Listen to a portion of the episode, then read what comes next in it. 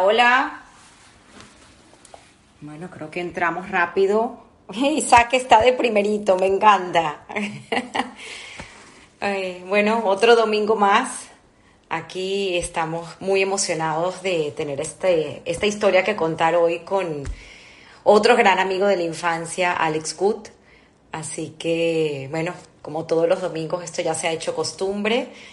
La verdad que me tuve que preparar muchísimo para esta historia que contar porque está llena de valores, de principios y creo que va a ser fascinante, no solamente para los que conocemos a Alex, sino para los que no lo conocen. Así que va, vamos, prepárense para una hora divina de, de una linda historia. Creo que ya tenemos a Alex acá. Se conectó rápido, ayer practicamos, así que aquí estamos. Hola, Tamara, ¿cómo estás? Ah, Hola, hola. Aquí tienes ya a tus amigos y que te conocen entrando para escuchar esta linda historia que nos tienes hoy.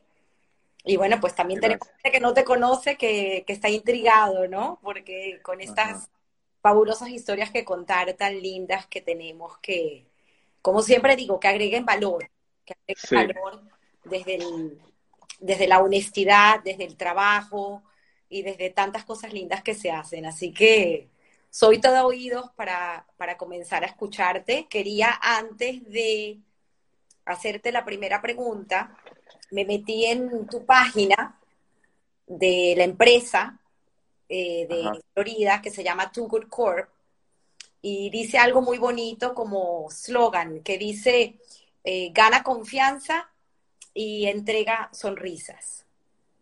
Sí, sí. Muy, muy bello y bueno, quiero entender un poco de dónde viene Alex y de dónde viene toda tu historia comenzando por, por tus padres y tus abuelos. Entonces, comencemos por los de tu abuelo.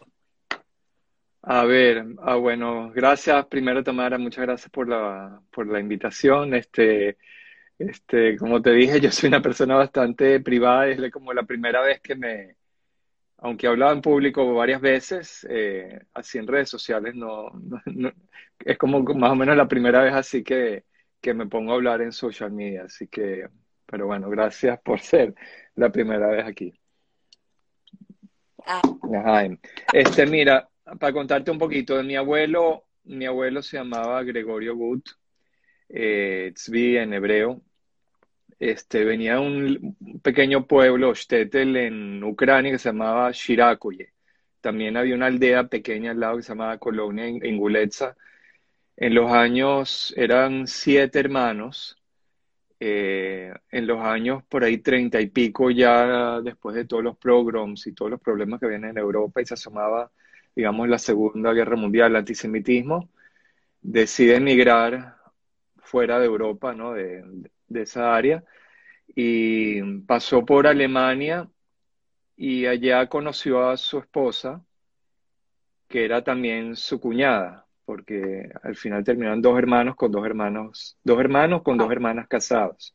Ya el otro hermano se había ido a Colombia primero y bueno, él llegó a Bogotá, a Colombia, empezó a trabajar, eh, empezó, te estoy resumiendo la, la historia, ¿no? Empezó a, a ahorrar algo, algo de dinero y en algún momento de su vida ya tenía un capital de trabajo y decidió viajar a Japón a comprar mercancía, a comprar unas vajillas, porcelana, productos de porcelana, y metió todo su dinero en mercancía que iba a traer de Japón.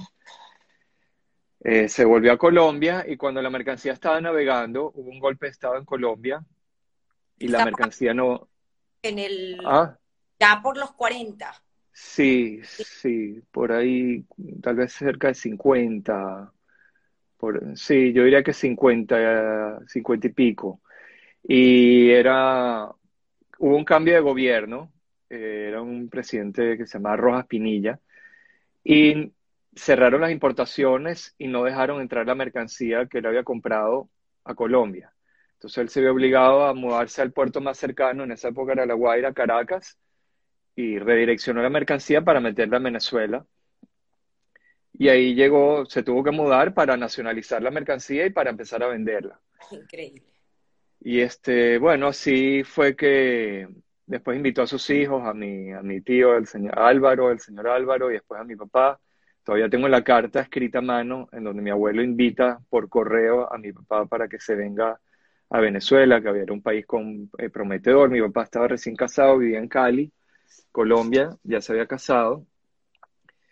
Y bueno, así empieza la familia en, en, a echar raíces en, Venezuela y en Colombia también. Quiere decir que tu mamá también está en Colombia. ¿Y cómo llega tu mamá a Colombia? ¿De dónde sí, Sí, bueno, mi mamá también es viene de... Mi mamá nació en Inglaterra, en Manchester, Inglaterra, de, de, padres eh, sirios. Aunque mi abuelo también había nacido en Urfa, Turquía, pero de Urfa, Turquía se fue a Alepo. Allá conoció a su esposa mi, abuelo materno era apellido Chira y su mamá de apellido Mesrie, eh, y como Misraji, pero le dicen allá Mesrie. Y bueno, fueron de Alepo a Manchester, que era una capital, digamos, de industria textil, y mi abuelo se dedicaba al textil. Y bueno, ya habían problemas en Siria con los judíos, ya estaban empezando los judíos a salir también de Siria. Y bueno, llegaron a Inglaterra, de Inglaterra eh, creo que hubo una, una, boda de un familiar, algo así, viajaron a Barranquilla, Colombia, y también le empezó como a exportar, y así la, la familia se empezó a, que se quedó en Barranquilla, Colombia. Y bueno, así creció mi mamá. Mi mamá era la, e, es la más, gracias a Dios, eh, es la más chiquita de siete hermanos. Siete hermanos. Y los sí. Eh, ah. ya han nacido afuera y llegan a Colombia los siete. Sí, llegaron a Colombia los siete. Cuando mi mamá, tenía, mi mamá se mudó de, Inglaterra como con dos añitos. Eh, al poco tiempo, eh, en un viaje de mi, de mi abuelo de Colombia a Inglaterra de negocios, le dio una pulmonía en el barco y murió, y murió al poco tiempo de llegar de vuelta a Inglaterra. Está enterrado en Manchester. Este, y bueno, la mamá de mi mamá quedó, quedó viuda este, bueno, así siguió la familia. Eh, mi mamá siempre aprendió mucho de su mamá de cocina, de, era una, ama de casa totalmente dedicada a sus hijos, a la familia. Hay historias muy bonitas allá de la vida en Barranquilla.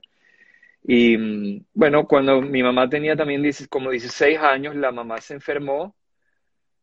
Eh, y bueno, la tuvieron que llevar a, a Nueva York para un mejor tratamiento y, bueno, lastimosamente no, no sobrevivió y se murió en Nueva York. Y bueno, mi mamá, digamos, le tocó coger responsabilidad también de, la casa, qué sé yo, y, y, bueno, siempre fue muy, muy trabajadora, muy dedicada.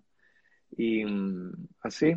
Eh, y ella también queda, hay otra muerte cercana de tu madre que le toca Sí, sí, al, poco tiempo el hermano mayor se había casado y había, su esposa se murió joven, la esposa del hermano mayor, y mi mamá le tocó, digamos que criar a los hijos de, a sus sobrinos, a tres de sus sobrinos.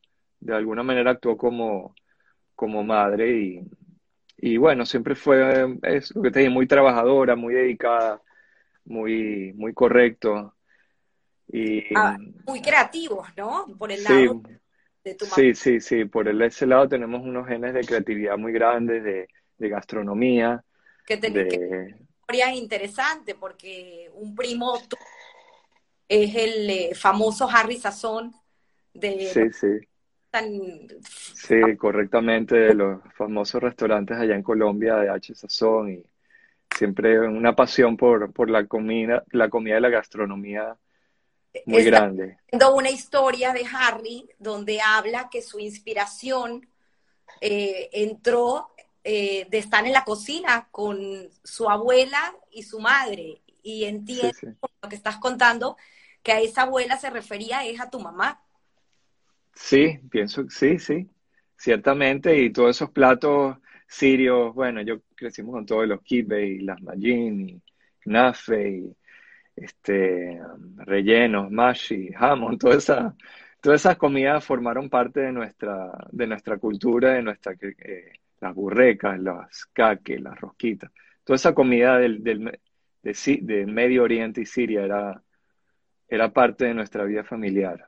Y además los Good también tienen una gran historia en Colombia, porque tengo entendido que son fundadores, que fue un tío abuelo tuyo, fundador de una empresa que pudiésemos llamar al estilo polar en Venezuela, que es Grasco. Sí, sí, ese era el hermano de mi abuelo, que también está casado con la hermana de mi abuela, y fue uno de los primeros emigrantes judíos a Colombia y empezó esa industria y, y gracias a Dios se volvió muy, muy exitoso. Sí, sí, sí. Y, y en toda esta historia llega tu abuelo a Venezuela y forma también, junto con sus hijos, como bien lo dijiste, una gran empresa que muchos recordamos en Venezuela porque fue pues pionera en juguetes y artículos para el hogar, como lo fue General Imports, ¿no? Sí, sí. Y ahí comienza también una increíble historia de tu familia. Ajá. Y, Sí. Pero, ¿qué pasó en esos años mientras Alex eh, todavía era pequeño, estudiaba en el colegio? Ajá. Bueno, a ver, te cuento, este, cuando tenía 13 años, este, mi papá, bueno, mi papá, la verdad que tuvo un infarto a una edad temprana, fumaba mucho y, bueno, ¿Qué año ¿ah? cuando tuvo su primer infarto? Sí, tenía como 39 aproximadamente. Eso fue un, golpe fuerte a la familia.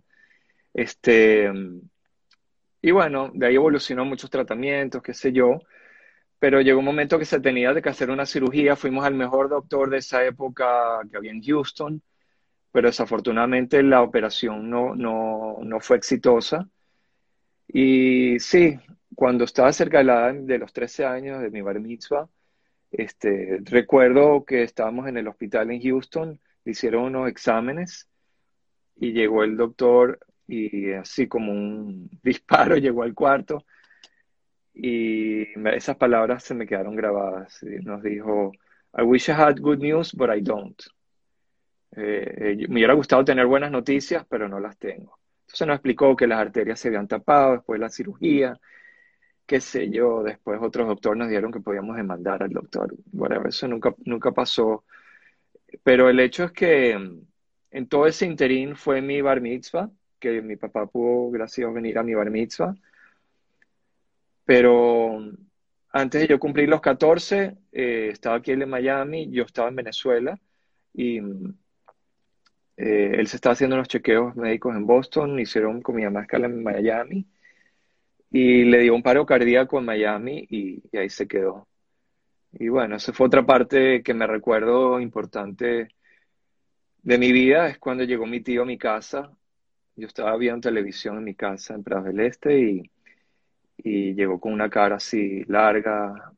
Yo sospeché que algo había pasado y bueno, mi papá ya no estaba. Entonces tocó esperar que traigan el cuerpo a Venezuela y fue fuerte. en la vida de todos. Eh, sin embargo, eh, sé que a tu mamá eh, la llamaban la Thatcher. Cuenta por qué, porque también fue una decisión muy difícil sí. que tomar en un momento. Este, ajá.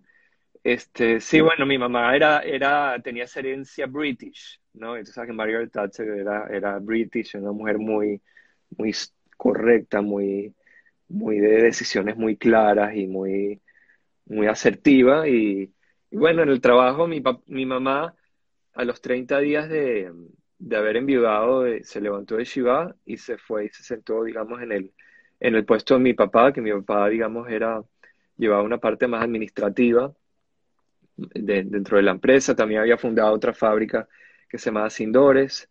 Mi tío era, era la más la, eh, era más la parte comercial, digamos, viajaba más a, a Japón, después a Taiwán, después a, a Hong Kong. Y bueno, desde eso, mi mamá siempre empezó a trabajar y se empezó a involucrar en el negocio. Y tu Yo mamá, ah, eh, tu mamá en realidad no tenía una carrera, tenía una carrera de, de la vida, porque le Sí, tocó sí, ya sí, sí, una carrera de la vida que son las mejores. las Una, mejores. una carrera de resiliencia y de luchar y de crecer. Tengo, gracias a dos hermanas, mi hermana Patricia y mi hermana Susi, este, que las quiero mucho. Y bueno, en ese interín ella- ellas eran una ocho años mayor que yo, otra como cinco y pico mayor que yo. Yo era el chiquito varón consentido. Este, ellas ya están en época de novios, qué sé yo. Y bueno, después mi hermana mayor se casó justo poquito antes que muera mi papá y después la segunda un poquito después que se casó, que se casó de que murió mi papá. Y bueno, yo me quedé en la casa con mi mamá. Siempre fue muy, muy filósofo, muy pensador, muy...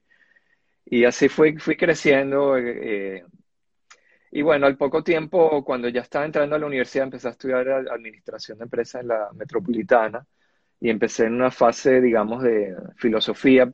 Cuando empecé a estudiar, quería hacer plata y todo era mi foco hacer dinero, dinero, dinero. Pero después empecé como, como a pensar en la desigualdad social y en las, la, lo banal que era el dinero y, y empecé como a volverme un poquito como social, eh, comunistoide y socialista y empecé a leer libros de comunismo, de socialismo y me volví como muy pensador y, y bueno, tenía como un despecho amoroso y estaba como en un, como en un, en esa época, no sé si alguna vez viste una película que se llama Graduate, también una película que se llama Graduado, una película muy vieja, de alguien que se gradúa y, está como que no, no sabe qué es lo que es importante en la vida. Todo el mundo lo está felicitando de, de, su gracia, pero está buscando meaning. Yo estaba buscando un significado. Y en un momento así de down y estaba como pensativo y qué sé yo, buscando, yo dije, yo necesito a Dios. Yo necesito, tiene que haber un creador porque no puede ser que todo este mundo así tan... Yo leía el periódico que se habían muerto no sé qué personas en, en África, los niños se morían de hambre y, y me, me, me, me perturbaba. Entonces me recuerdo un día agarré mi, en mi cuarto busqué una gaveta donde había guardado los tefilín que estaban ahí desde mi bar mitzvah, tal vez los había usado, mis tefilín son como las filacterias. Un poco que son los tefilín. Bueno, son unas filacterias, son como unas cajitas que se ponen aquí en la cabeza y en el brazo, que, bueno, es un, es un precepto de la Torah, de la Biblia positivo, de, de, que un judío se los tiene que poner todos los días, menos fiestas y, y Shabbat. Y yo en mi búsqueda a Dios... eras un... ¿Ah? Secular. O sea, tú no eras... Bueno, eh, sí, okay, ok, te cuento. Sí, era, era un judío típico de la comunidad de Caracas, Venezuela, de esa época. Este, en mi casa nunca entró ni cochino ni mariscos. Eh, que creo que eso, todas esas cositas, después te voy a contar, me ayudaron a, a abrir mi alma, porque todas esas cosas afectan el alma. Entonces, en la medida que uno hace más cosas, desarrolla más perceptividad espiritual. Pero te estaba contando de eso. Siempre había como tradición y había una simbiosis de Ashkenazi con Sefaradí. Teníamos la comida, teníamos el gefilte fish, los vareniques, los praques, toda la comida Ashkenazi de los judíos de, Europa Occidental y también la comida de, de, Middle East, ¿no? Y además la venezolana, porque seguro... Y la, y la venezolana también, claro. Sí, sí, el pabellón, las caraotas y todo eso tampoco faltaba. Este, ajá, entonces, de, ajá, entonces te está, de quiebre, de búsqueda. Ajá. Entonces saqué de una gaveta de mi cuarto los tefilín, esas filacterias, y me los empecé a poner.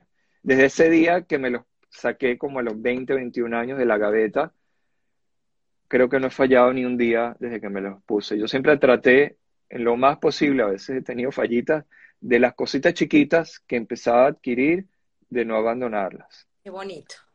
Este, en lo posible. Hay cosas que sí me tocó, bueno, bueno, que no pude continuar detallitos, después podemos hablar de eso. Este, pero siempre traté en lo posible de ser así. Tienes, tienes varias historias con los tefilín. Sí, sí, sí, sí, bueno, con los tefilín, bueno, pero para contarte un poquito de toda esa búsqueda, está, yo estaba buscando a, a Dios y después, en un momento, bueno, después me mudé a Estados Unidos, terminé el pregrado y me fui a, a hacer un MBA aquí en la Universidad de Miami. Y viví solo casi dos años en Miami y ese amor por el judaísmo cada vez se desarrollaba más, se desarrollaba más. Me gustaba leer historia, me compraba libros de historia y de, de judaísmo. Este, y llegó un momento que, que dije, oye, pero yo me estoy acercando más al judaísmo y tal vez la verdad no está aquí. O sea, yo, yo porque nací judío no significa que, que Dios está dentro del judaísmo, debería tal vez buscar en otras partes. Entonces, en ese momento, aquí en Estados Unidos, me fui, me recuerdo a Barnes Noble, a la librería, y me compré un libro que se llamaba Religions of the World. Las religiones. las religiones del mundo. Y entonces lo empecé a leer, pero yo estaba claro de que, de que la idolatría no era algo que yo simpatizaba. O sea, yo no podía servirle a un ídolo, ni una estatua, ni a una figura así, eh, eh, digamos, humana, qué sé yo. Y entonces eh, empecé a buscar en el libro, el libro Religiones y Religiones, y cuando empecé a quitar idolatría, me fui quedando con poquitas páginas del libro. O sea, porque todo eran religiones indígenas y, y budismo, estaba el Buda, estaba, estaban cantidades de, religiones hasta chiquiticas que casi nadie conoce, pero todas tenían como una estatua, una cosa así, y eso le repelía.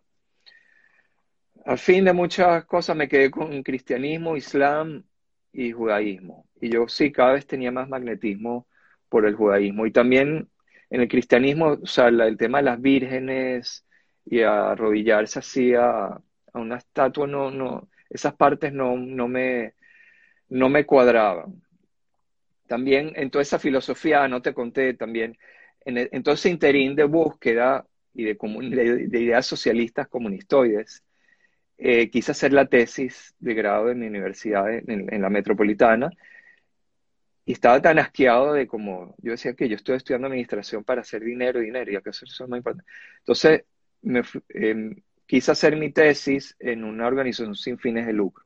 Después de mucho buscar, caí, caí con el papá de tu entrevistado de la semana pasada, con el doctor Rubén Merenfeld, y, y, me acerqué, me fui a la Sociedad Anticancerosa y le dije, mire doctor, yo quiero hacer algo que tenga algún tipo de aporte social, qué sé yo. Y entonces él me conectó con una persona que trabajaba con él y ahí empezamos a desarrollar una tesis de de cogestión dentro del hospital Padre Machado, que era un hospital que quedaba ya cerca del cementerio, donde era donde se desarrollaban como un proceso de cogestión, se, se, repartían los, digamos, las utilidades dentro de la labor médica entre las enfermeras, los doctores, eh, para que haya menos desecho de insumos, porque los, empleados sentían como que los insumos eran de ellos, algo así. Eh, una, una onda totalmente eh, socialista, Años después, en época de chavismo, el tutor me dijo que mi tesis había sido utilizada para varios proyectos del chavismo, qué sé yo. Yo este, un poco ¿ah? Un cambio de visión de esos primeros inicios de Alex a, lo que es el Alex de hoy en día. Pero es muy tu búsqueda. Entonces, regreso a Venezuela. Ajá. Bueno, sí, regreso a Venezuela. Este, ah, no te dije, me volví vegetariano en Estados Unidos como por casi un año y en, y en um, porque escuché cómo maltrataban a, los corderos, a los, a la, al vil, a la, ternera, que los tienen como cada uno al lado del otro para que no se muevan, no el músculo y para que la carne sea más blanca. Y entonces me volví vegetariano, hasta que alguien me dijo, ¿pero tú para qué te vuelves vegetariano? Si cuando matan un animal kasher, lo, lo cortan con un cuchillo sumamente afilado y dicen una bendición, agradecen a Dios y, el, sufrimiento del animal es mínimo. Entonces eso me dio lo sentido a mí. Esa no es el porqué del kashrut. Yo pues aprendí, a mí en, ese momento me hizo lógico, pero eso no es el porqué de comer kasher. Pero yo empecé a comer carne kasher a partir de eso. Entonces, tefilín, estudiar Torah, eh, eh, el, comer carne kasher, todas esas cosas, eh, y empecé a manejar la sinagoga, una sinagoga conservadora aquí en Miami. Empezaron a nutrirme el alma, ¿no? Y empecé cada vez a gravitar más y dejar el, mi consideración del Islam al, judaísmo cada vez más. Después me mudé a Venezuela y mi mamá se había mudado de Prajo del Este a, Los Palos Grandes en, un edificio justo detrás de, donde Jabad Lubavitch había comprado una casa en Altamira. Todavía no había casi, había solo un, miñán el sábado y el viernes en la noche. Eso eh, la, cantidad de personas que tienen que reunirse para que puedas existir. Sí, sí, tienen que haber 10 judíos, correcto. Y entonces eh, yo trabajaba en el negocio, en, las tiendas de General Import, este, todo ese interino a nivel comercial, este, el negocio del centro era un negocio por vitrinas, había que hacer un pedido. Ah, ya para ese entonces estaba desligándose un poco más de, la empresa y el no, no, seguía no, desligándose en realidad mi mamá no se desligó prácticamente hasta que se mudó a Estados Unidos. O sea, mi mamá siempre estuvo, como dicen, al pie del cañón todo el tiempo, en la parte, con, eh, la parte administrativa de tesorería. Este, yo cuando llegué me metí más, digamos, en la parte comercial, empecé a viajar a las ferias, empecé a viajar, hice muchos viajes a Nueva York, a China, a Hong Kong, hasta a veces iba hasta dos veces al año a, a China.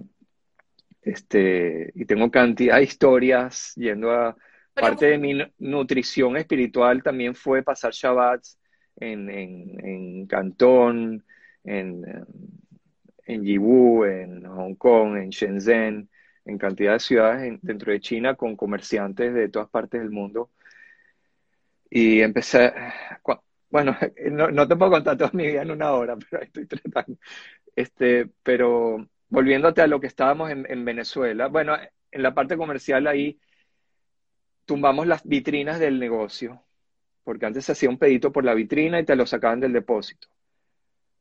Tumbamos las vitrinas este, eh, y cambiamos a lo que se llama Open Stock, inventario de autoservicio. Pero fue una idea que tú trajiste a la... A la sí, sí, sí, sí. A mí siempre me gustó mucho, así como te gusta, me gustó leer muchas biografías y leía muchas biografías de, de gente exitosa y uno de mis role models en la parte secular en esa época era Sam Walton. Y de hecho me traje el slogan en esa época de Walmart, siempre, General Import siempre el mejor precio, era, era emulado un poquito de Walmart. Y yo aposté, digamos, que el autoservicio, el exceso de venta eh, contravenía, digamos, cualquier eh, crítica que había sobre el robo, sobre la merma.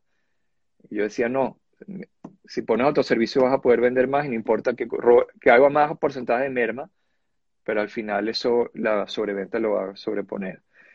Y se aceleraba, digamos, el proceso al, al, a la caja, ¿me entiendes? El proceso de compra se hacía mucho más rápido por el cliente llevaba su producto directamente a la caja, había menos empleados que tenían que trabajar en la bodega. Anyway, solo como de reflexión, yo estaba pensando en esto ayer, esto solo se me ocurrió ayer, que es increíble las vueltas de la vida, que ahorita acelerando ahorita como estoy ahorita. Ahorita estoy en e-commerce con mi socio, que es mi primo de toda la vida, Gregory Good.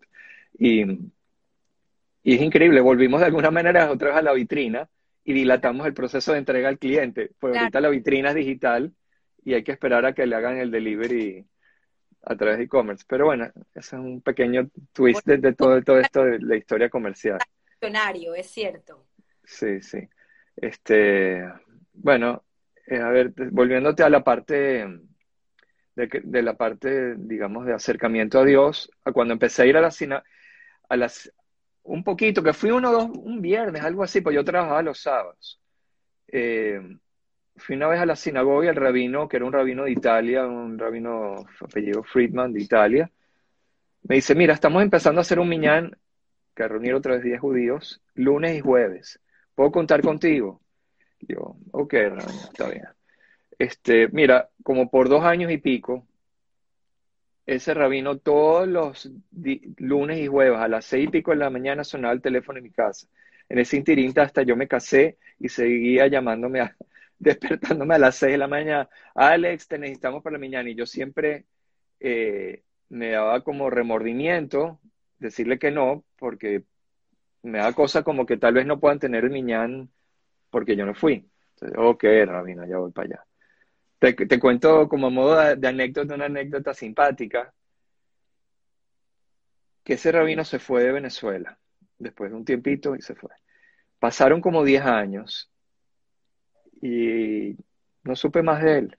Un día estoy en un vuelo New York-Hong Kong, que es un vuelo 15 horas que, que viaja por encima del Polo Norte, que ya yo había tomado varias veces. Y entonces me voy atrás a la cocina del avión y me pongo mis tefilín. Y veo que hay otro un, rabino ahí en la cocina rezando también. Y por el talit reconocí que, que era un, un Lubavitcher, porque los Lubavitchers son un, un talit muy, muy típico. Entonces me le acerco, le digo, Jaguario, Jaguario, ¿cómo está? Eh, en inglés, ¿no? Y me dice, ¿de dónde eres? Y le digo, de Venezuela. Entonces él me dice, ¿y tú conoces a fulano? ¿Y tú conoces a, Mengano? Y yo estoy un rabino ahí, eh, con un acento extraño en el avión. Me dice, y le digo, ¿tú dónde conoces a esta gente? Me dice, no, es que yo, y no, no me terminó de decir que él vivió en Venezuela. Cuando yo lo veo a los ojos, le digo, tú eres el rabino Friedman. Y me digo, ¿cómo eres? Alex, y wow, nos abrazamos, era... Te reconoció porque tú para esa época recuerdo que llevabas también una barba sí, sí. esa fue una de las cositas que me costó la barba, que en una época pasé tiempo que no, que no me afeité, tenía una barba larga, una barba larga así, así larga, me parecía San Nicolás. este, Eso lo vamos a hablar después porque dijiste cosas muy bonitas de lo que significa eh, ser judío, que es más que llevar una religión y cumplir ciertos preceptos, es algo más que va adentro, que es esa búsqueda tan interesante que tienes tú hacia adentro. Sí, bueno, pero para, para terminarte esa historiecita, en, en, el avión, yo le dije al rabino, ¿sabe qué, rabino? En un ratico va a poder decir, decir minja, que es el rezo que nosotros leemos en la tarde antes de oscurecerse. Me dice, ok, ok. Al rato se fue a la, a la silla. Pero cuenta por qué, porque por lo mismo... Sí, sí, porque por lo mismo que el avión va por el polo, entonces la, la, el amanecer y el anochecer cambia muy rápido y pasa como que más de una vez en durante el vuelo. Y entonces de la mañana a la tarde, de repente son cuatro o cinco horas o menos. Entonces yo al ratico me paré y dije el rezo de Minja y yo veo que el rabino está dormido. Entonces yo voy y lo sacudo y los rabinos, si no se para, se va a perder mi ah, ah, ok, ok. Entonces se paró, rezó. Y cuando llegamos al aeropuerto, entonces me dice, tú viste, yo te desperté por dos años para, para el resto de la mañana. Si tú no me despiertas ahorita, eh, me hubiera perdido el, primer minja de, de, mi vida muchos años. entonces, eh, bueno, anécdotas así tengo, tengo tengo tantas de mi crecimiento, de cómo conocí a mi esposa. Eh, eh, fue una salida de amigos así, que ella salió con, otra, con otro amigo y ahí, ahí nos conocimos. Ella como que comía la misma comida que hacía mi mamá y eso me llamó la atención y así la vuelta, la vida dio vueltas y... Sino hasta ¿Ah? dos años, no la llamaste, sino hasta dos años después. Sí, sí, sí, porque ella, ella era, una, era una niña de 17 años y y, e, era como una niña para casarse y yo, no sé, me daba como miedo eh, enseriarme, enseriarme en ese momento. Pero, pero siempre quedé como así como pensando en ella y la vi algunas veces, pero de casualidad en hebraica, decirle, te voy a llamar, te voy a llamar. Me tardó un tiempo en la llamada, pero después que la llamé, ahí gracias a Dios continuamos. Ella, ella también es de origen sirio como mi mamá y de alguna manera tiene mucha esa, esa cultura que yo heredé de mi mamá. O sea que a veces la gente tiene el complejo de Edipo, que busca a alguien como con similitudes a su, a su, a su, mamá. Que te ha acompañado, sin lugar a dudas, en, en, esta búsqueda y en este crecimiento que has tenido. Pero tienes muchas historias, tienes muchas historias y no quiero dejar de contar ninguna. Y tienes varias historias con el, con el hecho de que tú en Venezuela, eh, con esta búsqueda, porque en ese momento todavía no, no eras tan, no lo quiero llamar religioso, sino tan entregado a, tu judaísmo, como lo eres hoy en día. Sí. búsqueda con, tienes varias historias con la puesta de los tefilín, porque tú ibas y siempre que venía un judío a tu oficina, tú intentabas pues pedirle y decirle que se ponga los tefilín. Tienes dos, dos historias interesantes. Sí, a ver. Bueno, antes de eso, antes de entrar, te quiero hacer un breve corte de, para contarte un poquito, cuando yo, en, la búsqueda, antes de entrar en lo de los tefilín, yo, cuando llegó un momento que yo dije, sabes que la, eh, eh, la Torah es lo mío y esto es, es la verdad. Empecé a ir a la sinagoga de Lubavitch en Altamira y empecé a estudiar Hasidut. pero también fui, por ejemplo, a un seminario, un shabatón de, del doctor Betesh, que me, mostraron, digamos, que como la Torah era verdad y, que para los ciencia. Que no saben, son guías espirituales dentro de, del judaísmo, ¿no? Sí, sí, diferentes caminos. Se me abrieron, así como antes se me abrió varios caminos de, de religión, ahorita se me abrieron caminos, varios caminos dentro del judaísmo.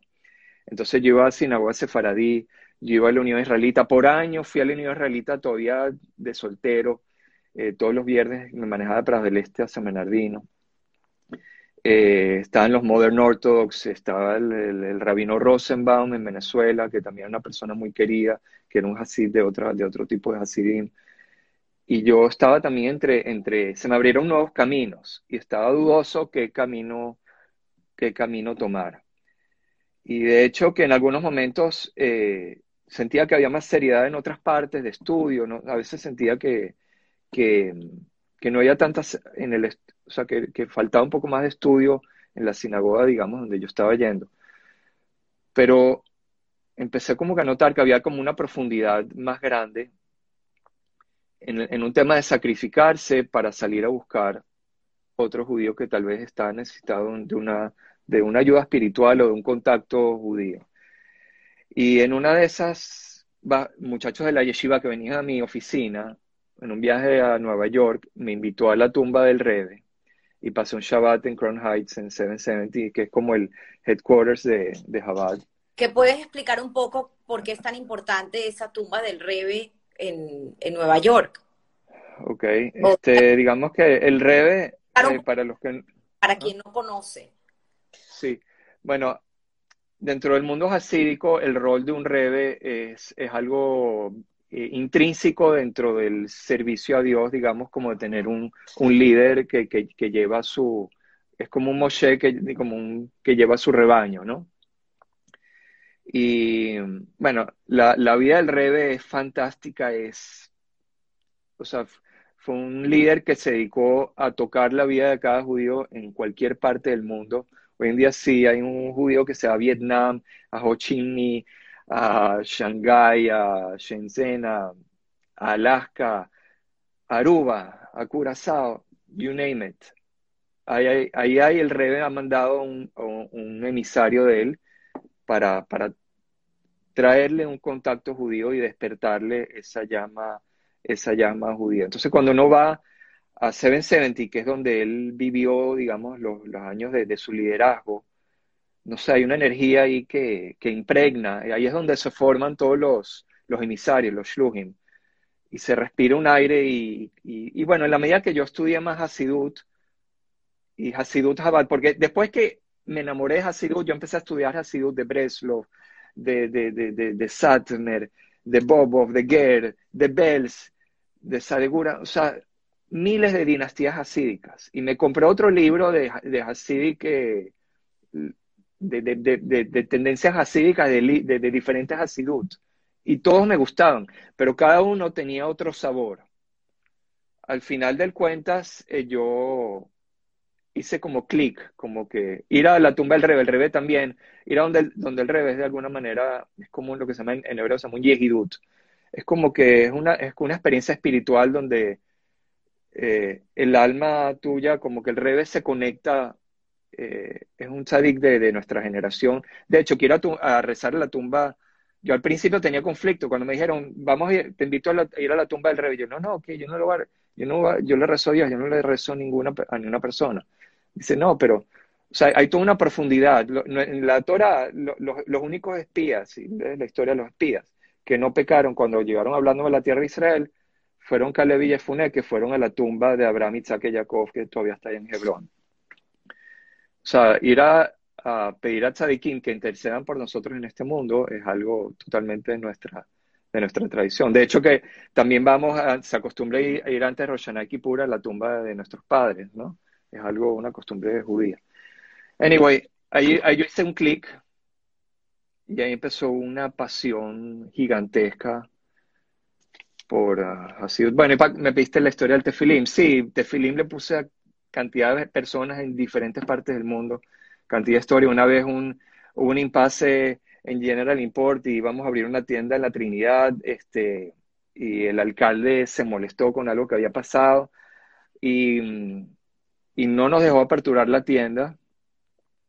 Eh, de General Import era diciembre, fue traumático por no poder aperturar una tienda que estaba lista con televisión, marketing, radio, mercancía. Y no pudimos abrirla por un tema ilegal. Y entonces, y la relación con el alcalde estaba friccionada. Pero yo sabía que ese alcalde, aunque no practicaba su judaísmo, yo sabía que él venía de un vientre judío, que su mamá era judía. Y yo le escribí una carta y dije, yo no quiero, digamos, tener una mala relación y que mi familia tenga una mala relación con él. Entonces le escribí una carta y le pedí una cita. Y entonces, después de varios meses, me dio la cita. Yo me preparé para mi cita como un soldado del Rebe. Un soldado del Rebe trata de tener sus su tefilim o algún contacto judío. Entonces me llevé mis tefilim, me, me llevé una caja de matzah shmurá, que era una matzah hecha a mano. Era antes de pesas.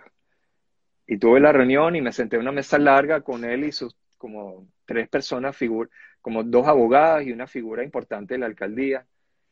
Y entonces empezó a dar todos los argumentos legales, por qué no puede salir el permiso del, local, de la tienda. Mire, mira, sabes que eso ya pasó, yo no vine a eso, yo no vine aquí a, hacer buena, a hacer las paces contigo, a tener una buena relación, te pido disculpas por cualquier cosa mala, nosotros lo que queremos es tener una buena relación y,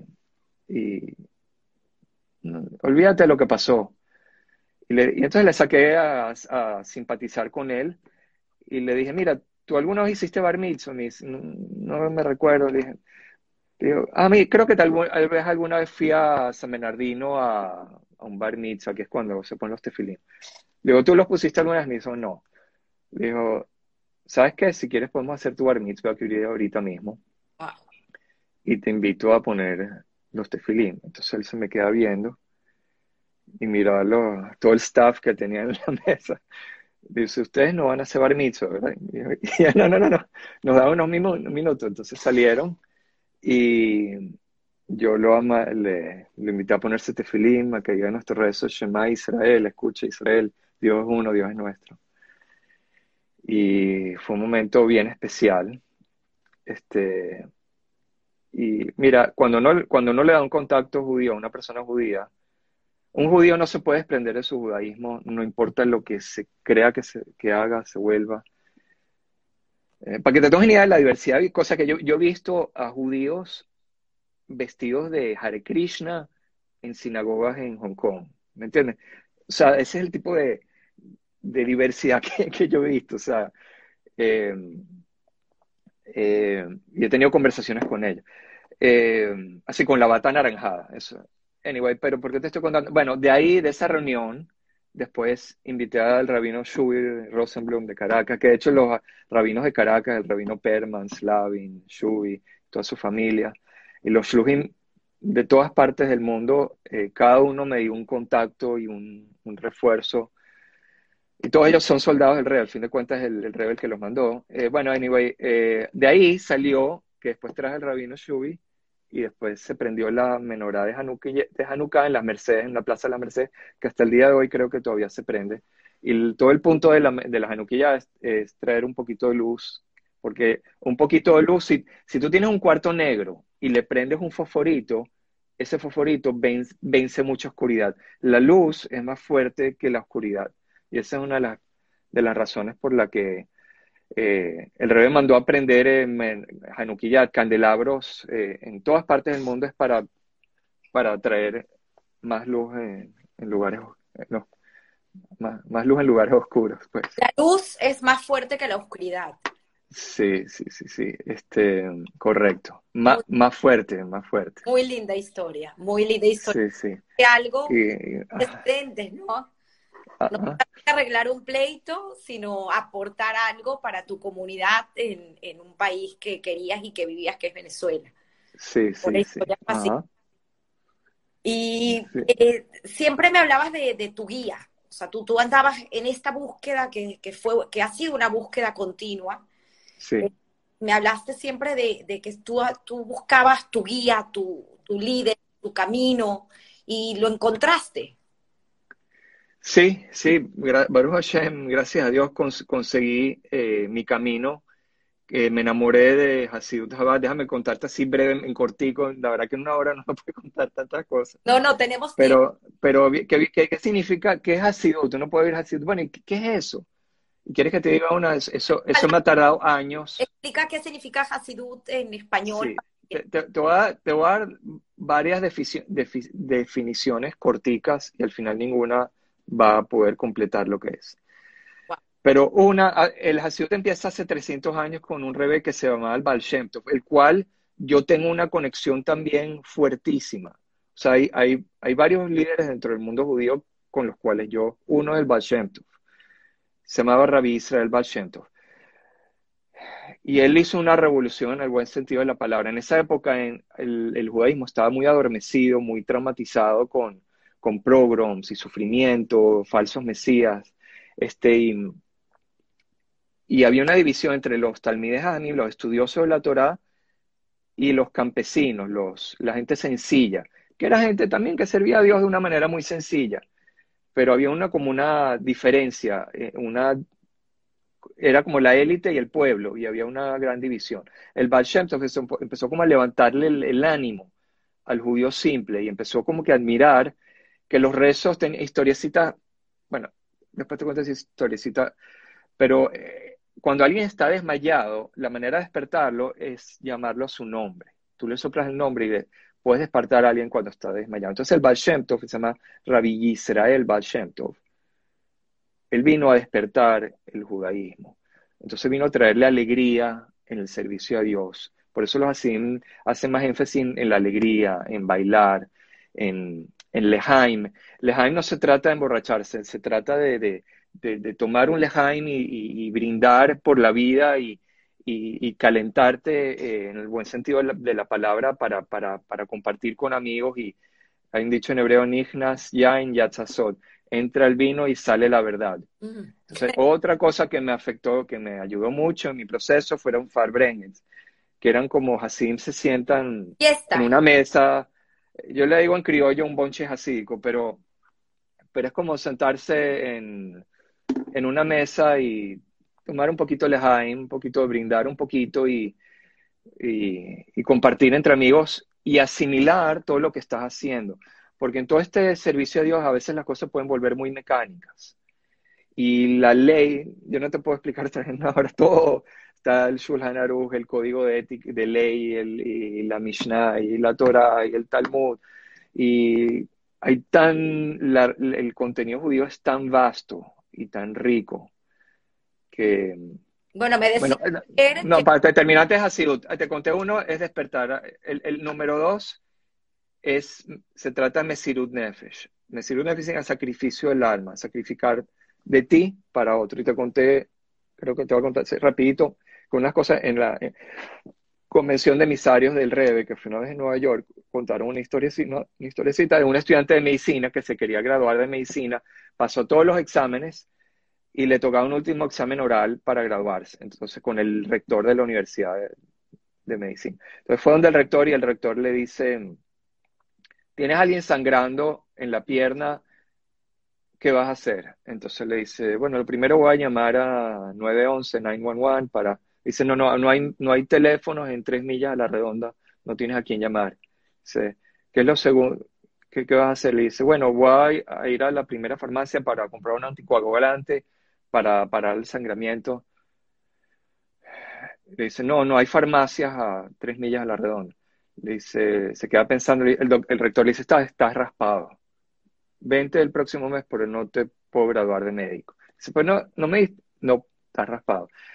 Vuelve en 30 días y el, el, estudiante le reclama, le dice, pero no me diste tiempo, te iba a dar otras alternativas, no me diste casi ni tiempo de hablar. Le dice, mira, lo que pasa es que cuando una persona está sangrando, lo primero que tienes que hacer es quitarte la camisa y aplicarle un torniquete para, para el sangrado le dijo, lo que pasa es que la gente, poca gente está dispuesta a quitarse su camisa, poca gente está dispuesta a quitarse su camisa. ¿Qué, significa la camisa? La camisa es tu área de confort más segura. O sea, uno puede dar mucho, pero la camisa de uno es difícil, es, es difícil, a la gente le cuesta quitársela. Y entonces eso es lo que el, el Rebe trató de inculcar en sus seguidores, de sacrificarse, inclusive sacrificarse de su estudio de Torah o a veces de su espiritualidad sin salir de, la ley, ¿no? Pero para, para otros judíos.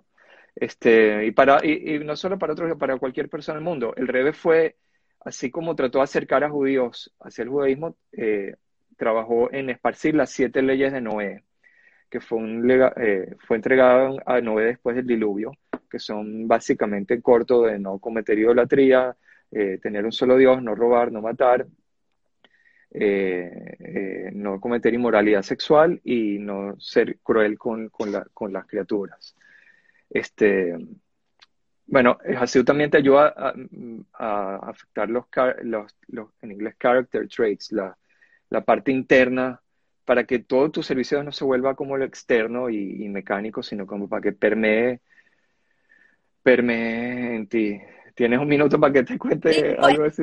Hablabas de la iscafia ayer, la refinación. Ok, okay, eso encaja dentro de esta parte. El tema de la comunicación. Entonces creo que son, eh, al final son enseñanzas que, es lo que digo, tú porque lo encontraste en este camino, a tu judaísmo, pero son enseñanzas que nos sirven a todos y sobre todo en este mundo tan difícil que nos está tocando, donde los principios y los valores son la base de cualquier cosa que nosotros hagamos, tanto en nuestro hogar como en nuestras empresas, como en nuestro país, el tema de la ética, tan discutido, ¿no? De estoy obrando bien, estoy obrando mal, ¿qué, qué, qué, qué debo hacer? Entonces, un poco esas, esas respuestas, cómo las consigue. Bonito. Sí, sí, sí. Sí, eh, por ejemplo, eso que te expliqué, la parte de transformar la parte, hay un concepto me iscafia en, en, en Hasidut, que es como restraint, como aguantarte. O sea, por ejemplo, te pone una comida kasher, el estándar de kasher mejor, tu comida favorita, y te la pone enfrente y tienes hambre. ¿Sabes qué? Aguántate ahí espera 30 segundos antes del primer mordisco. O sea, empújalo un poquito, no, de, no, de no dejar que esa alma animal se, sobreponga sobre uno. Porque otra de las cosas que tanto me impactó mucho en mi camino fue estudiar Tania. Tania es como la Torah de Hasidut, digamos la parte mística de, de, Hasidut Chabad. Y no te puedo explicar ese libro en, en dos minutos, pero básicamente se puede resumir como el camino largo pero corto. Eh, había una vez una persona que estaba caminando, un niño estaba caminando y, quería llegar a una ciudad y se encontró en una bifurcación, un, pero un adulto estaba caminando, se encontró un niño. Le dijo, ¿cuál es el camino más corto para llegar a la ciudad? Entonces le dijo, mira, aquí a la izquierda este es el camino corto pero largo. Y aquí a la derecha está el largo pero corto. Entonces él se fue por la izquierda era corto, llegó un poquito y ya, ya estaba viendo la ciudad, pero apenas quería entrar a la ciudad, habían como fieras feroces, había como un río muy peligroso con culebra. Era muy difícil de llegar a la ciudad, aunque estaba cerquita. Entonces se volvió de vuelta a la bifurcación, le dijo al, al, al niño, pero no me dijiste, sí, te, pero te dije que a la derecha es el largo, pero corto. El otro camino era largo, pero, al final, pero al final podías llegar. Tania de alguna manera te enseña el camino largo pero corto, o sea, es un camino largo pero, pero puedes llegar. Y también te habla al final, de un tema de biología espiritual también. Es todo un análisis de qué es un tzadik, qué es una persona recta, una persona intermedia, una persona rasha, que no es la mejor traducción, eh, un malvado, pero te hace una biología espiritual de todo. Y bueno, la otra parte, para terminar de la definición de ácido, son historias y parábolas. Habían miles de historias. Y te cuento una historiecita chiquitica que yo le conté a miles de personas, una historia un poquito con un matiz personal, pero paraba gente en las ferias en, China, en, mi historiecita. Había una, un, niño, que estaba, eh, un rey estaba caminando y se encontró un niño llorando. Entonces le dijo, y hijo, ¿qué te pasa? ¿Por qué estás llorando? Yo, rey, rey, estábamos jugando al escondite. Samuelito se escondió se fue a eh, lo fuimos a buscar, lo encontramos. Después Jacob se escondió, lo fuimos a buscar, lo encontramos. Pero Rebe, yo estuve escondido horas y horas y horas y nadie me vino a buscar y ahí se pone a llorar más. Entonces el Rebe le, dije, le dice, ahorita tú entiendes lo que siente Dios, que está escondido detrás de todo el mundo físico, y a veces no lo venimos a buscar. Entonces, para yo siempre termino, aquí tengo un vaso de agua, ¿ves? Este, al yo decir una bendición para tomarme esta agua, estoy revelando al Dios que está dentro del agua. Dios está en todas partes. Entonces, esa es nuestra misión, es eh, jugar al escondite y, y, descubrir a Dios en todas partes. Entonces, esta historiecita, yo le digo a la gente, ¿ves? En estos lugarcitos, en mitad de la feria, está Dios y al nosotros compartir algo sobre Dios, estamos revelando a Dios en esta esquinita. Ahí es donde quiero hacer esta pregunta, que ¿qué ah. significa servir a Dios para ti? Ajá, bueno, buena pregunta. Este, te lo voy a responder con, un, con algo que trae el Tania, que cita del Talmud. Este, había una vez un, un chofer de burro, ¿no? En esa época la gente se movía en burro. Y entonces cobraba una, eh, eh, eh, como un, decir un dólar por recorrer una milla de distancia. Y a todo el que venía le cobraban un dólar, creo que sus, creo que es el, caballo, pero también en términos talmúdicos era el, nombre de la moneda. Y cobraba un dólar.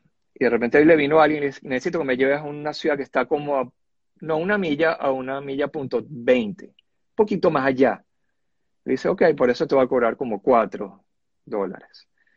Entonces le dice, me estás estafando, ¿cómo me vas a cobrar cuatro veces más por, por, un, por, un, por 20% más? Cóbrame 1.20 o 1.5, 2, pero no 4. Entonces el, el chofer de burro le dijo, no, no, lo que pasa es que yo hago este camino de una milla todos los días, yo estoy acostumbrado a esto. Tú me estás pidiendo que yo me salga de mi costumbre, de mi comfort zone, de mi área de confort, de mi costumbre. Y eso es lo más caro. Eso es lo que a mí más me cuesta, porque me está pidiendo que me salga de mi rutina. Y entonces el Alter que es el fundador de Jabad, dice que este 20%, eso es lo que se llama Abodat Hashem, servir a Dios. Eh, tratar de verte a ti mismo y decir, ¿sabes qué? Eh, soy un poquito mejor que ayer y estoy luchando por ser mejor que ayer. Y allí es donde una persona simple, sencilla, que de repente no, no es tan observante, de repente está en un, restaurante no cayer y está sudando para no pedir la carne y se pidió de repente una fruta y le está costando tomar decisión. De repente alguien que es ultra observante y, tiene los pelles y toda la ropa negra, y para él eso es normal. Entonces el otro en ese momento puede estar sirviendo más a Dios que, que ese otro que precisamente habíamos hablado, eh, que tuvimos a Mirna hace tres semanas. Sí, te lo dije. Por eso... De que eh, la historia de ella, bueno, para los que no, los, no, vieron esa historia que contar, Mirna es una amiga de nosotros que estudió con nosotros también en el colegio y que se le presentó un momento en su vida donde tuvo que o decidió hacer una donación de, de su hígado. Y tú me contaste algo muy interesante porque dices que que ella automáticamente, sin hacer tantas cosas, ya es alguien que está sirviendo. Está en otra, está en otra galaxia espiritual, o sea, está en otro nivel de, de, servicio. o sea, si es difícil quitarte la camisa, imagínate quitarte un órgano. Qué bonito. Que es eh, eh, retomando lo que había dicho al principio, donde dices que no soy tan interesado en ser religioso, sino en ser judío. Es algo... Sí, bueno, te comenté eso porque hoy en día, digamos, eh, he pasado por, digamos, por, bueno, ha sido todo un camino, eh, crecer con la familia, he pasado por cantidad de colegios, este, eh, he convivido, te cuento una anécdotita para que tú el, tipo de cosas que yo, que yo hacía. Una vez estaba en el cótel y quería compenetrarme más con estos hasidim así que ves de bata negra, así que eso que ves en Jerusalén. Y uno me vino a pedir plata y entonces le dije, mira, te doy 30 dólares si, si me llevas a, a que es donde, a, algo que se llama Antish, que es como unas reuniones así que hacen con todos sus redes. Le dijo, ¿me llevas? Me dijo, vete, vete, seguro te llevo. Bueno, me buscó en el hotel como a las 11 de la noche y yo me fui como de 11 de la noche como hasta las 4 de la mañana. ¿Con tus hijos? Con tres de mis hijos, sí. Y nos metimos en la salsa de todos estos asidim, en los tish con sus redes, te digo que yo ya estaba metido, yo ya había dormido en casa de, gente religiosa en Brooklyn y, había, pero de verdad que se me sentí que entré a Marte, que entré a otro, a otro planeta. Este, fue una experiencia increíble. Este, y bueno, mi esposa se asustó, ¿no? me había ido con un desconocido y, eran como las, cerca de las 4 de la mañana y no llegábamos, no había celulares. Este, bueno, esa es una de mis tantas. La verdad que es que es un tiempo divino contigo, Alex. Yo creo que vamos a tener que hacer otra, otra sesión y seguir. Pero, pero eh, por aquí viste Sandra, eh, no sabía dónde estaban hasta que llegaron al hotel. O sea, tu esposa. sí, sí, sí. Pero no quiero terminar porque eh, tú tienes un mensaje muy importante de agradecimiento, de humildad. Y tengo una pregunta que le hago a todos los que han pasado por historias que contar, que no quiero dejar de preguntártela, que es con, esta experiencia y esta trayectoria de vida que, has tenido y que vas a seguir, porque entiendo que no va a parar tu, hambre de, de, seguir estudiando y de conocer y de ser cada día mejor persona, porque al fin y al cabo es lo que haces, ¿no? Es, ese servicio a Dios, al prójimo, a la humanidad entera desde lo que tú sabes hacer, sin, sin descartar lo que otros hacen, ¿no? Este camino de la vida que has escogido tú. Pero, ¿qué, le qué, le debes a la suerte en este camino y qué le debes al trabajo, al conocimiento, al estudio? Sí, sí, te comento, Tamara. Primero me alegra muchísimo que además esta pregunta porque quiero como que tenía, tenía necesidad de responder esta pregunta porque yo también soy un fan de Guy Ross, el de, el de How I Build This, ese podcast, que, que he oído más, creo que más de 20 o 25 de sus podcasts y veo que siempre hace esa pregunta. Pero te soy honesto, hay algo que me empezó a molestar un poquito o a picar un poquito después de oír muchas de las respuestas. Y es que me faltaba oír más a Dios. Entonces, yo te digo que mi, lo que he hecho o no he hecho en mi vida no es un tema de suerte o trabajo, es un tema de gracias a Dios. O sea, si no fuera por Dios, que, y eso es lo que tal vez me, me, pareció que faltó en algunas respuestas, es que todo, todo es Dios. Para Hasidú también te habla mucho del tema de la unicidad de Dios. Dios es todo, todo. Este, entonces, ¿qué, suerte uno puede buscar si, si Dios no te da salud, si Dios no te da una cabeza para pensar, si Dios no te da una oportunidad de, tener una, una, buena, una buena familia? O sea, todo se lo debo a Dios. Este, y, bueno, claro, toca trabajar y Dios no quiere que tú te quedes sin hacer nada, tienes que moverte y fajarte. Y claro que hay ventanas de oportunidad, pero sin la ayuda de Dios no llego ni a, ni a la esquina.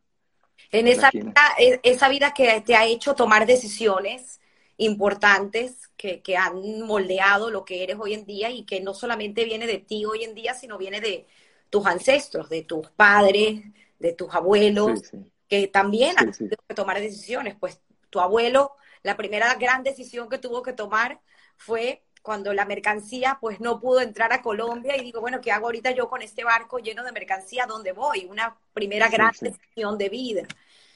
Pero lo que veo en ti, Alex, y lo leo en los comentarios que hace la gente, y lo, lo sé porque nos, tengo el privilegio de que nos conocemos, es que eres una persona con que, sirve de una guía espiritual para muchos de nosotros que no tenemos tu conocimiento ni tus estudios acerca de, la Torah.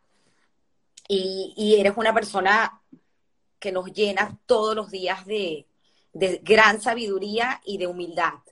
Y por eso es que es tan importante eh, el que tú estuvieras hoy contando esta historia, porque pienso que este rescate de valores y principios que, estoy intentando hacer con este ciclo de historias que contar de ustedes, porque al fin y al cabo ustedes son los protagonistas, nos hace entender que este camino de valores y principios a lo mejor no viene tanto de afuera, sino como bien tú lo dices, es una búsqueda interna y es precioso. Así que quiero, creo que nos pasamos, pero no nos han cortado y sé que tienes unos mensajes increíbles. Ayer también me decías del eh, Beyond the Letter of the Law. Un poquito. Eh, bueno, sí. Este, de hablar de eso, ¿no? sí, sí. Más allá de, Sí, ha sido a veces, no, o sea, exigen en muchos aspectos ir un poquito por encima de la ley y, o sea, en el buen sentido, este, para uno mismo, no, no para el prójimo, para, para uno mismo, ahí hay una diferencia bien grande. Y entonces en todo ese proceso, pasé por el proceso que ponerte filín, después me empecé a poner filín de Rabenotam, que era otro tipo, según otra, otra opinión de, de, otro rabino, este, después vieron estricteza de Jalab Israel, y ya el tzitzit de algodón ya no era, el tzitzit de lana. O sea, esto ha sido un camino no fácil, pero sí de mucha satisfacción. Para mí hoy en día, y que se burlen de uno, o sea, a mí hoy en día, de verdad que cuando se burlan de mí, que me ven con los chitzitos, con la kippah, lo que sea, de verdad que me honestamente mm, me resbala, porque yo tengo tanta claridad de, y amor por, por, por la Torah que, que, yo estoy claro en, en, lo que estoy haciendo. Y este, porque te estaba contando de eso de, del... Porque ah, sí, sí, bueno, porque todos esos caminos, fue un, un, camino difícil, pero hoy en día, Tamara, yo digamos, llega Shabbat el viernes en la tarde y nos bañamos temprano y nos vestimos más bonito que en la semana y la casa se limpia, se deja impecable por encima de un lunes o jueves este, prendemos, mi esposa prende las velas, yo me voy a la sinagoga y llegamos de la casa, a la casa y la casa está brillante, la mesa está servida y la familia, no hay celulares en la mesa. Puedo caminar de la sinagoga con mis hijos y tener una conversación personal que sin decir apaga el teléfono.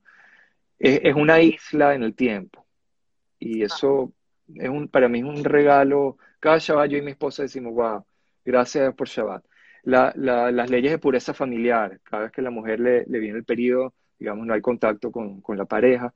O sea, hay todo un renacer. La eh, hablábamos ayer de lo que sí, es. exacto, el, ir a la migbe por, por años, iba a la migbe todos los días. Este, aquí en Miami no conseguí migbe en, mi sinagoga per se, pero también seguí yendo, no tan frecuente como en, como en Venezuela, pero sí voy regularmente. Eh, todas esas cositas van sumando y te van nutriendo el alma. Y las leyes de pureza familiar es algo hermosísimo. O sea, o sea, es como cuando dicen, no puedes tal cosa. O sea, por tantos días no, no, puedo, no, no puedo ni tocar a mi esposa. Llega un momento que, bueno, las cosas se pueden y, y es, es, un rejuvenecer, es, eh, es algo muy lindo. Y también eh, el hecho del kashrut, el hecho de poder decir a cantidad de cosas esto sí, esto no. Son límites. Y esas son cosas vitales en la educación de cualquier niño. Cuando un niño sabe que esto, ah, ah que, tiene leche y no puede. No, y ya, se acabó la discusión, ya. Entonces esos límites son sumamente sanos. Mira, toda una anécdota, yo siempre le digo a mis, imagínate a alguien totalmente libre, o sea, no sé, alguien que se, no quiero poner estereotipos, pero alguien que hace lo que le da la gana y vive la vida loca, como dicen, ¿no? El libertinaje, por llamarlo así. pero imagínate lo extremo, que a veces uno lo ve extremo en drogas, tatuajes, lo que sea, no, o sea, no, no tiene que ver tatuajes ni nada, o sea, do whatever you want. A veces esa, esa gente se, se vuelven esclavos de su propia inclinaciones. Cuando tú tienes más límites, te vuelves rey sobre tu sobre tu alma animal, sobre tus inclinaciones. Y ahí es donde realmente te vuelves fuerte y donde realmente te vuelves libre. Porque eres libre cuando tienes la capacidad de decir esto sí, esto no. Esa es la verdad de la libertad. Y te voy a decir otra cosita. Cuando hablamos de los valores, te quería contar una anécdota, no sé si tenemos unos minutos, unos minutos para una anécdota. No, no importado. Cuando, cuando fui al posgrado, eh, tomamos una, una clase que se llama Business Ethics. Y entonces contaron una historia de verdad de un grupo de americanos que se, iba a escalar el Everest y intentaron una vez, el clima no los ayudó, les tocó devolverse. Segunda vez, el clima no estaba bueno, les tocó devolverse. Tercera vez, ya estaba todo listo, el clima perfecto. Empiezan a subir el Everest y a mitad de camino aparecen, llegan como unos, una gente caminando y traen como un Sharma o un tibetano local un viejito que se estaba muriendo y necesitaba asistencia médica. Entonces le dice, mira, eh, agarren este viejito y llévenlo para abajo, que abajo viene, abajo viene otros grupos de otros países que están escalando, y así cada uno va mandando el viejito para abajo para no sacrificar la expedición, porque hay grupos que tienen, uno lleva las medicinas, uno lleva la comida, el otro lleva el oxígeno, o sea, es un equipo. Entonces se separó el equipo un poquito, bajaron al viejito y cuando se lo llevan, creo que fue unos japoneses, dicen, por favor, ayúdenos a seguir bajando el viejito para abajo, que está en emergencia. Y dicen, no, nosotros no vamos porque nuestra cultura, eh, nuestro objetivo principal es llegar a nuestro objetivo. Y un viejo no quiere que se sacrifiquen por él, por el objetivo de los jóvenes. Dentro de nuestra cultura, él no va a querer de que nosotros nos abortemos una misión tan importante por la vida de un viejito. Entonces ahí entra un dilema sobre qué significaba el salvar una vida, o sea, y, después se dividió el grupo, fue todo un problema y otros grupos de otros países tenían otras maneras de enfrentar cómo manipular al viejito. Y la, clase se, se, volvió una discusión de ética. Y, o sea, para los, para, para los occidentales, los asiáticos, habían valores diferentes. Claro. entonces ahí yo empecé a digerir. ¿ah? límites que te imponía tu cultura. y eso, eso era lo que definía la ética. Pero tú dijiste, tú dijiste algo muy lindo ayer referente a eso. Eh, eh, ese límite de ética, cuando te lo pone una cultura, que, que, ¿cómo haces para discernir entre el bien y el mal? ¿Qué está, está mal? Claro, y ahí es donde yo, yo me empecé a dar cuenta de que los valores si se los dejamos directamente a la manipulación del ser humano, se pueden tergiversar totalmente. Yo me di cuenta que hacía falta un código de ética de origen divino. Y si ya yo sabía que la Torah es verdad y es de origen divino, porque si tú estudias la Torah, tiene tantos niveles y tanta perfección que es imposible que un ser humano eh, la haya escrito. Y ahí está el aporte más grande que tiene la humanidad, que son los, los diez mandamientos. ¿eh? O sea, el regalo a la humanidad más grande eh, que tiene la humanidad. De hecho, que uno cuidar el sábado, el, Shabbat es uno, de los diez mandamientos. Esa fue una cosa que me, también me inclinó allá a, cuidar el, el, Shabbat. Pero, pero, y los siete, los siete principios de Noé. Entonces, yo ahí empecé a atinar de que los valores que yo quiero incorporar a mi vida tienen que ser de origen divino. No, yo pienso, yo creo, y ahí es donde, digamos, empecé, aunque yo todavía tengo como una fibra socialista todavía importante y de, de, ayuda social y responsabilidad social en los negocios, desarrollé también una, una marca examentiva de entretenimiento y valores. Eh, todavía no he tenido el éxito que yo quisiera, pero... ¿ah? El TIVA son juguetes para niños. Sí, son juguetes para niños y era la mezcla de entretenimiento y valores, ¿no? Era una manera de, entregar un juguete con un mensaje con valores, respeto, amistad, determinación, amor. Este, pero todo tiene que tener un,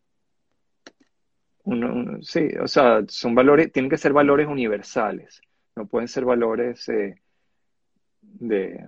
Pero dijiste, dijiste también algo así como eh, la combinación de, tu precepto socialista y ah, del capital. Ajá, bueno, sí, que, que, yo tengo algo que escuché una vez que dice que un, joven que no es socialista porque no tiene corazón y un adulto que no es capitalista es que no, tiene cerebro. Entonces, en con los años no he perdido mi, mis ideales de, igualdad social y de ayuda social y también me, me disturba mucho la, la, los extremos también, pero, pero siento, bueno, me he vuelto un poco más de, me he inclinado más a la derecha, digamos, desde el punto de vista político, porque siento que, bueno, en este caso hablamos de ahorita de Estados Unidos, los, founding fathers, los que fundaron este país, incluyeron a Dios de una manera muy directa en la Constitución y todo, y, y creo que sin valores, digamos, de, y la creencia de Dios, y sin hacer referencia a Dios, para tener valores, entonces ahí, ahí entran muchos problemas. Entonces, ahorita estoy más en, el lado derecho.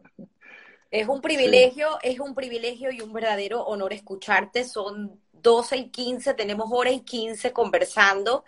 Eh, Richie, un compañero de nosotros, dice que hay un milagro en este momento porque no se ha cortado la entrevista y ya pasó más de una hora. quiero leerte varios mensajes que te escribe la gente. Eh, se te quiere, sigue siendo así con el prójimo, te hace más sabio y especial. Eh, eh, gracias, bello, el contenido y la forma de transmitirlo es espectacular. Gracias, Alex, por ofrecernos esta oportunidad. más mensajes aquí, todos. mi socio tiene un alma incomparable. Estoy muy afortunado de compartir con él a diario. ¿Sabes quién te habla, Greg? Ah, sí, sí, ah, qué, bien, qué bien, sí, sí. él, es mi, socio, compartimos muchísimo y él me conoce mejor que muchos. Una gran amiga dice, gracias por, por, aprender a través de tus palabras.